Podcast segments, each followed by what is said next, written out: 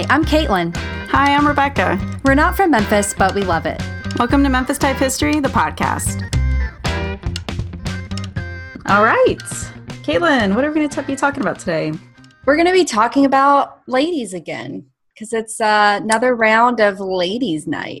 Yeah, we really enjoyed finding some history of some spectacular women in our first ladies episode that we wanted to keep it going. So we each picked a new one. Yeah, and this ladies' night episode is in honor of Black History Month, the month of February. Mm-hmm. Do you want to go first? I don't know who your lady is. Sure, I'll go. My lady okay. is Elizabeth Lizzie Douglas, aka Memphis Minnie. Memphis Minnie, M A N Y? Yeah, Memphis Minnie, M I N N I E. Oh, Minnie, like Minnie Mouse. Yeah.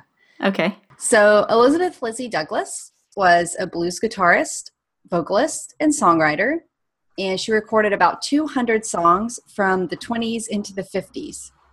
Oh, wow. Instead, she became known as Memphis Minnie, and I'll get to that in the timeline of things, how she got the nickname. Uh, she was also called the most popular female country blues singer of all time and was known for playing and singing as well as any man. Oh, well, that's nice. Yeah. So, of course, I love her for that.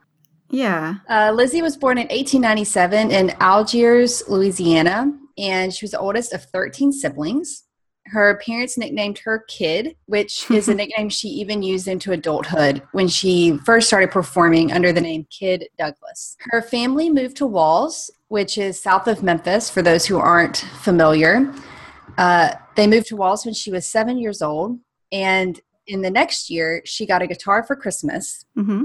And by 10 years old, she could play the banjo, and she started playing guitars at parties by age 11. Wow, young one. Yeah, so living out in the country, she was exposed to the music that was played at field parties and things like that. And then the proximity to Memphis is important because in 1910, when she was 13, Lizzie ran off to live on Beale Street. That's the way to do it. Yeah, that's where the music was happening. So to Beale Street she goes. Yes. So she started playing on street corners and she would sometimes go back to stay with her family for short stints when she got low on cash. So I guess that means they were fairly supportive of her doing this. I don't know. I mean, she came and went. Yeah. So mm-hmm. back in those days, becoming a musician was really one of the few ways to escape a life in the fields. And so, really, like her other options were domestic service or physical labor, like on the farm. So mm-hmm. she was very good at making music and turned to that. Someone like Lizzie at that time, so this would be like the average way to be doing it, would be playing anywhere and everywhere so, you know, you got to think back then there wasn't like recorded music everywhere you went. So anywhere there needed to be music, it had to be an actual person playing. So it was work camps, traveling shows, house parties, street corners, businesses, that sort, all that sort of stuff.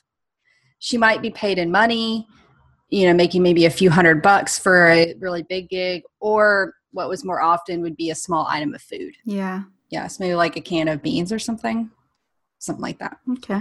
So after a minute, she partnered up with Willie Brown, who is most famous and well known for working with Charlie Patton. So in 1915, they headed down to Bedford, Mississippi, which was apparently some kind of resort town. And they played on. Oh, okay. I know. I have no idea. I googled it to look at it now, and I don't. Bedford. I don't know. it didn't look appealing to you, like let's pack up the suitcases and hit Bedford. I guess maybe it was. I mean, it looks like now people go there for vacation, but maybe like back okay. then it was like resort level vacation. But basically, they played on ferry boats that took tourists around on Lake Cormorant. Cormorant? I don't know how to say it. So that was okay. it. Yeah. Then next, because you know I like women who do a lot of do a lot. You know, uh, my Evelyn Estes was my last pick, right, for Ladies' Night. A lot of spontaneous moment. Uh huh. So Minnie joins up with the Ringling Brothers Circus, most likely out of Clarksdale. and she tours with the show awesome. from 1916 to 1920. Wow, she liked the circus. Well, back then, like dancers, vaudeville performers, and street musicians like Minnie, that they could do pretty well in the circus. And so her time there probably actually helped her become a better performer too. And so she really was able Yeah. to create her persona and her act and all of that through her time at the circus. Oh yeah. Now, does she perform with the band, or is she just like one woman act? Unfortunately, I couldn't Good. I couldn't figure out what she did in the circus. I really wanted to know. I know, right? Yeah. Maybe she did. Um, maybe she tamed lions while she sang. That would be an act worth seeing. Like if you, what if you could sing lions to sleep? Yeah, I was about to say, what if she sang them lullabies and they went to sleep? And that was like the end of the show. and then a fat lady. Yeah, I'm gonna go with that. Uh huh. So around 1920, she went back to Beale Street. She worked as a guitarist and a singer. And as was common for women musicians at that time, she supplemented her income with sex work. It's believed that she married her first husband, Will Weldon, sometime in the early 20s. In 1929, she started playing with Wilbur, Kansas Joe McCoy, who was a blues singer from Mississippi and who also became her second husband. One day, when they were playing for dimes in front of a barber shop on Beale Street, a Columbia Records talent scout discovered them. Ooh, and she became a star. Uh, sort of. They went off to New York City, and that's how they got their nicknames Kansas Joe and Memphis Minnie. The Columbia Records gave them Oh, those nicknames. And they started recording Okay. duets together. Oh, cute. Yeah. One of the songs they made before divorcing in 1935, called Bumblebee, became one of Minnie's most famous songs, and she go on to record five different versions of it throughout her career. The relationship didn't last. Well, no, the rumor was that one of the reasons that they divorced was uh, McCoy was really jealous over Minnie's success. Ooh. Poor fragile man. Um, didn't like not being the star. I guess not. Uh, one thing I also thought was real interesting is that Minnie presented a really elegant persona to the public, very feminine with expensive dresses and jewelry and stuff. But she was actually Yeah. super independent. She chewed tobacco, which we should actually spit on stage without missing a beat. And she could be pretty aggressive. Wait, when she would chew while she was singing? Yes, she would be Really? singing, chewing tobacco, and spit without missing a beat. Yeah, Oh my. the stuff of legends. Memphis Minnie is. That's impressive that you can be ele- sophisticated and have that gift of chewing tobacco elegantly while still holding a tune. I've never seen that done. Uh, me neither. One quote by that I saw from blues musician Johnny Shines said that any men fool with her, she'd go for them right away. She didn't take no foolishness off them. Guitar, pocket knife, pistol, anything she got her hand on, she'd use it. Oh, okay. Watch out, Minnie. So next, Minnie went to play clubs and record in Chicago, where she frequently bested other musicians, men, of course, at cutting contests, which were like uh, challenges, like Like, a dance off, but but a But sing off sort of. Yeah like a music Yeah. off. Yeah. And that helped her get very popular and caught the interest of recording studios and record labels that she was so good at winning these cutting contests. That's cool. yeah. In the 1930s she went on tour for a good bit around the south. In 1939 she married her third husband singer and guitarist ernest Lawlars also known as little son joe and began recording with him. She was a finger picker throughout her career so there's a little music fact for the music people listening. And many musicians find her earlier days the more inspiring and innovative of her work. Um, all of it's good but that's apparently musicians really like that the first stuff she used to do.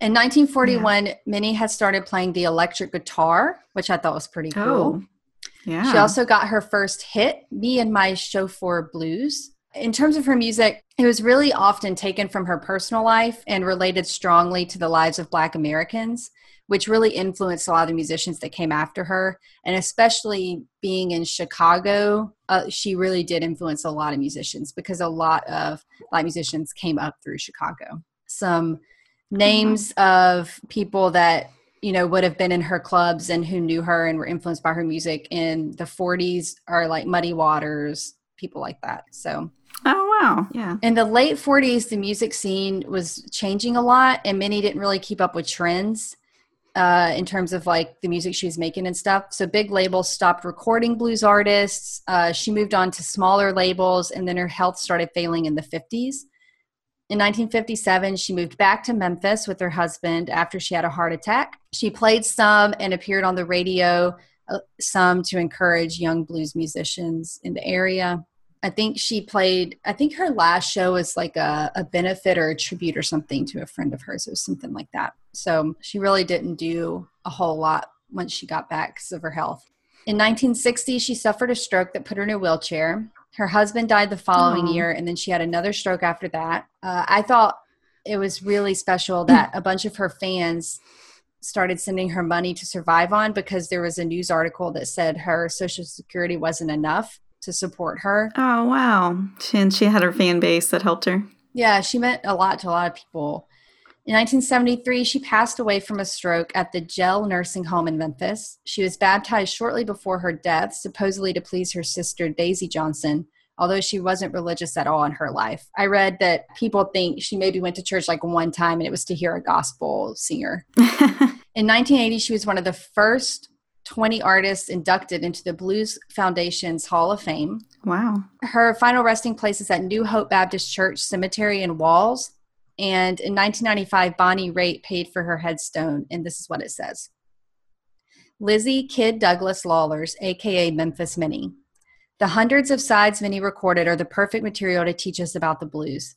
For the blues are at once general and particular, speaking for millions, but in a highly singular individual voice. Listening to Minnie's songs, we hear her fantasies, her dreams, her desires, but we will hear them as if they were our own. Oh, Yeah. that's nice. To wrap up, uh, share this. In their book, Woman with Guitar, Paul and Beth Garons wrote that Minnie, quote, never laid her guitar down until she could literally no longer pick it up. And another random fun fact is that she once lived at 1355 Adelaide Street in Memphis, which is still there at the time that I saw this. Oh, cool. And also, Jefferson Airplane recorded her song Me and My Chauffeur Blues on their first album, Jefferson Airplane Takes Off. Those are kind of cool. So, yeah, Memphis Minnie. Memphis Mini. That's sweet. And so, I'm going to post various links if you want to read more about her, if you want to listen to her music. I'm posting that on show notes, which is uh, memphistypehistory.com slash ladies two, the number two. That work? That's what I was thinking. Well, you might be happy to know that I also looked up research on a woman who was also a musician. Oh, really? Yes. so we both picked musicians for I didn't know we had a theme. That's Ladies' cool. Night. Yes. The woman I picked was Julia Britton Hooks. Yes. I've mentioned her briefly before. Yeah, she's got a great history. Her full maiden name is Julia Ann Amanda Moorhead Britton. Wow. I love people long with long name. names. Yeah. People know her as Julia Britton Hooks. And people also know her as the Angel of Beale Street, which we'll get to in a, in a moment. Okay. Julie Ann Amanda Moorhead Britton was born in 1852 in the slave state of Kentucky, though her parents were both freed African American. Her father was a carpenter, and her mother, she her mother was a slave when she was a, ch- a child, as she grew up as a slave to someone related to her father, and her father was a Kentucky statesman, Thomas F. Marshall Oh. we had talked about uh, Robert Church and how even though he was half black, half white, his father didn't educate him. In this case with Laura, she was well educated, and on top of that, she's she's a very gifted singer and musician. So when she got older and had children, she encouraged and instilled the love of music into her children. And Julia particularly picked up that gift. She's kind of known as a, a music prodigy. Like she really, she's really gifted in that department. She really took that from her mom, and her and her mom would perform together uh, in parlor concerts for wealthy white families. And I guess the right uh, southern word would be aristocrats, which I don't ever know Oh. people call aristocrats, but in the books they say they they performed for aristocrats. Oh, well. And yeah, she, like I said, she was kind of known as a music prodigy because she could perform some of the most complex piano pieces of some really well known composers. Wow. And so it wasn't just, I guess overall, the big picture is this family was just really well known and really well respected. Julie's younger sister ended up becoming the first African American physician in Kentucky, and her brother was a famous jockey. His name's Tom Britton, if anyone is interested in jockeys. Can look him up. What kind of jockey, Rebecca? I assume that to be the guy, the one that rides a horse. Okay, just checking because this is Kentucky. so yeah, but okay. So back to Julia. When she's eighteen, she enrolled at Berea College, uh, which made her one of the first women of any race to attend college in the state of Kentucky, which I thought was cool. Wow, of any the first woman period. Yeah, yeah. Wow. Uh huh. Of that state, yeah. And while she was a student from 1870 to 1872, she taught music at the school, and that made her the first African American to teach white students at Berea College. And then she graduated in the class of 1874 as the second African American female graduate of Berea. Wow. Yeah. So she's definitely in the Berea. Wait, how did someone get ahead of her? Oh, wait, the second African American graduate. So the se- so uh, just one person.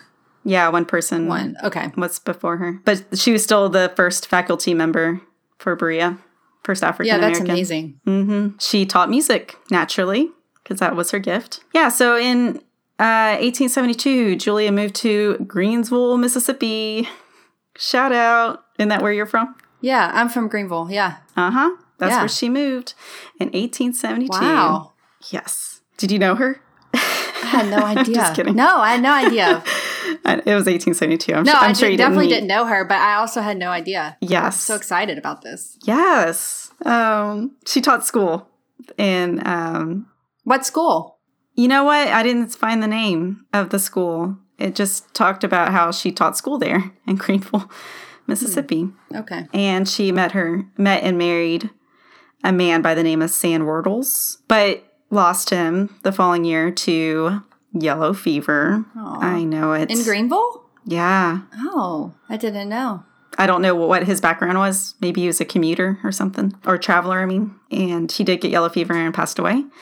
And after his passing, she moved to Memphis in 1876. So that did make me wonder if maybe he was somehow connected to Memphis or something. Or maybe it just kind of went went around the whole South. I just never knew. Yeah. Or something. I, I bet know. it did, but it just really affected Memphis in particular. But yeah, she moved to Memphis, and this is how she obviously came to be known as the Angel Beale Street because in Memphis there is a street named Beale Street. And this was the music. Really? Yeah, so Beale Street is in Memphis, and this is basically the musician's paradise.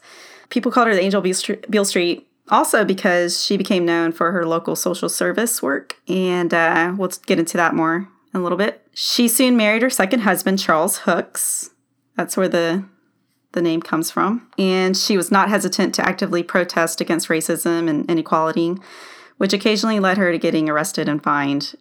And probably mm-hmm. one of the most famous instances is in 1881 she was arrested at a Memphis theater because she refused to move from the colored balcony where she was sitting. She was sitting in the white balcony. And so she's arrested and escorted by a couple of police and fined $5, which is just such an injustice because of how much of a musician she was. Like, she should be able to sit in a nice seat at the Memphis Theater, but you know, that's not how the times were. So in 1883, her and somebody by the name of Anna Church opened the Liszt, L I S Z T, Mullard Club. Ooh, that's hard. Yeah, that's a tough name there. They opened that to create opportunities and education for the black youth of the South. With the creation of this club, she was able to raise money to provide musically gifted black students to study music on a scholarship. That happened because of her and that club. And in 1891, Julia founded and became a charter member of the Orphans and Old Folks Home Club on Hernando Street, where she'd purchased 25 acres and she was able to pay off that debt three years later by performing concerts. Uh, which was really, wow. yeah, that was some serious devotion. And the purpose of that organization was to provide accommodations for orphans and elder, elderly African American women. So she did that. And it keeps going. In 1892, she founded wow. the Hooks School of Music and the Hooks Cottage School in response to the poor public education that black youth received in Memphis. And would you believe I'm about to insert a Where's Waldo here. Would you believe the Hook School of Music produced distinguished student musicians such as Sidney, Sidney Woodward, Nell Hunter, and drumroll, Father of the Blues. W.C. Handy. Yes. Ding ding ding. W.C. Handy. And another connection for Super. the past podcast is The school was also an auditorium that Robert R. Church Sr. built, which is a cool little connection. What? Uh huh. That is a cool connection. Yeah. Man, she is not playing around. No, she's such a She devout- is like, here's a problem. I'm just going to solve it. Okay. Because society's not. Yeah, yeah. It's like she saw a need in Memphis. It's like she came here because this was music musician's paradise, and she was passionate about everything else because she was also passionate in education. I don't know. She really made a difference with what she did. Now, bringing her husband back in, Charles, her and her husband together administered the detention home for young African American lawbreakers. That was from 1902 until 1917, which is unfortunately because one of the detainees killed her husband, which is sad. But that didn't stop her from continuing and helping and advising the troubled youth with their problems. She kept at it. She kind of committed to it and stayed devoted to that. And then in 1909, she became involved in the NAACP. She participated in the suffrage movement, helping women gain the right to vote and served as president of the Lexington Women's Improvement Club in Kentucky. So she also stayed active in Kentucky, which is awesome. Wow. So if you're wondering what the relation to Benjamin Hooks is, I'm sure people are by now. yeah, that would be her grandson. Benjamin Hooks is her grandson. And he remembers her being arrested because she disobeyed Jim Crow laws, which I thought was cool. To remember your grandma as being like a rebel. Yeah. And uh, and that's what she was. And he carried on the family tradition of working towards civil rights. Yeah. And her her sons. We, I talked a little bit about her sons on the Mount Zion Cemetery episode. If anyone wants to hear about them, Yeah. So look at all these connections. yeah, they're pretty cool too. Yeah, lots of references. Julia, I don't have a good um, book on her to read. I didn't look that up, but obviously go to cho- show notes, memphistypehistory.com slash ladies two, and we'll include the links of extra reading material to look up and uh, and pro- a link to the Zion Cemetery would probably be good. Yeah. Mm-hmm. So you can hear more and photos and music. Are there any like recordings of her music or anything that you know of? Mm-mm. And for her, I think um, her skill set definitely, it seems like, was in the piano. But it would be really great to to just know like what she did when she taught. What were her methods? And I don't know. You just think about like how much people can be inspired and motivated by their teachers. And the fact that we have three really well known students come from her school, a school that she started, Yeah, I mean, you know, uh, I think that just says a lot. Yeah. If I could go back, you know, that question people ask, they say, if you could go back and meet one person from the dead, who would it be? I never really had an answer, but after doing research on her, I kind of thought, oh, she would be it. She'd be that person that I'd want to go meet. Yeah, for real. Oh, cool. Thanks for telling me about her. That was awesome. Yeah, I love that we both had musicians I liked it. to talk about. I know. Accidentally had a theme. We should see if we can put all five uh, versions of um, what was that song called? Oh, Bumblebee? Yes. Bumblebee. that might be overkill. We'll see. We'll have to check the page load time on that.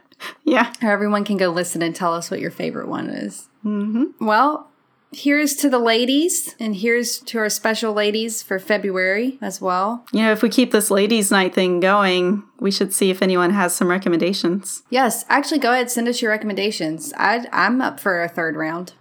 I like ladies' night. Yeah, me too. All right. Well, this is Memphis Type History, the podcast. We like your type.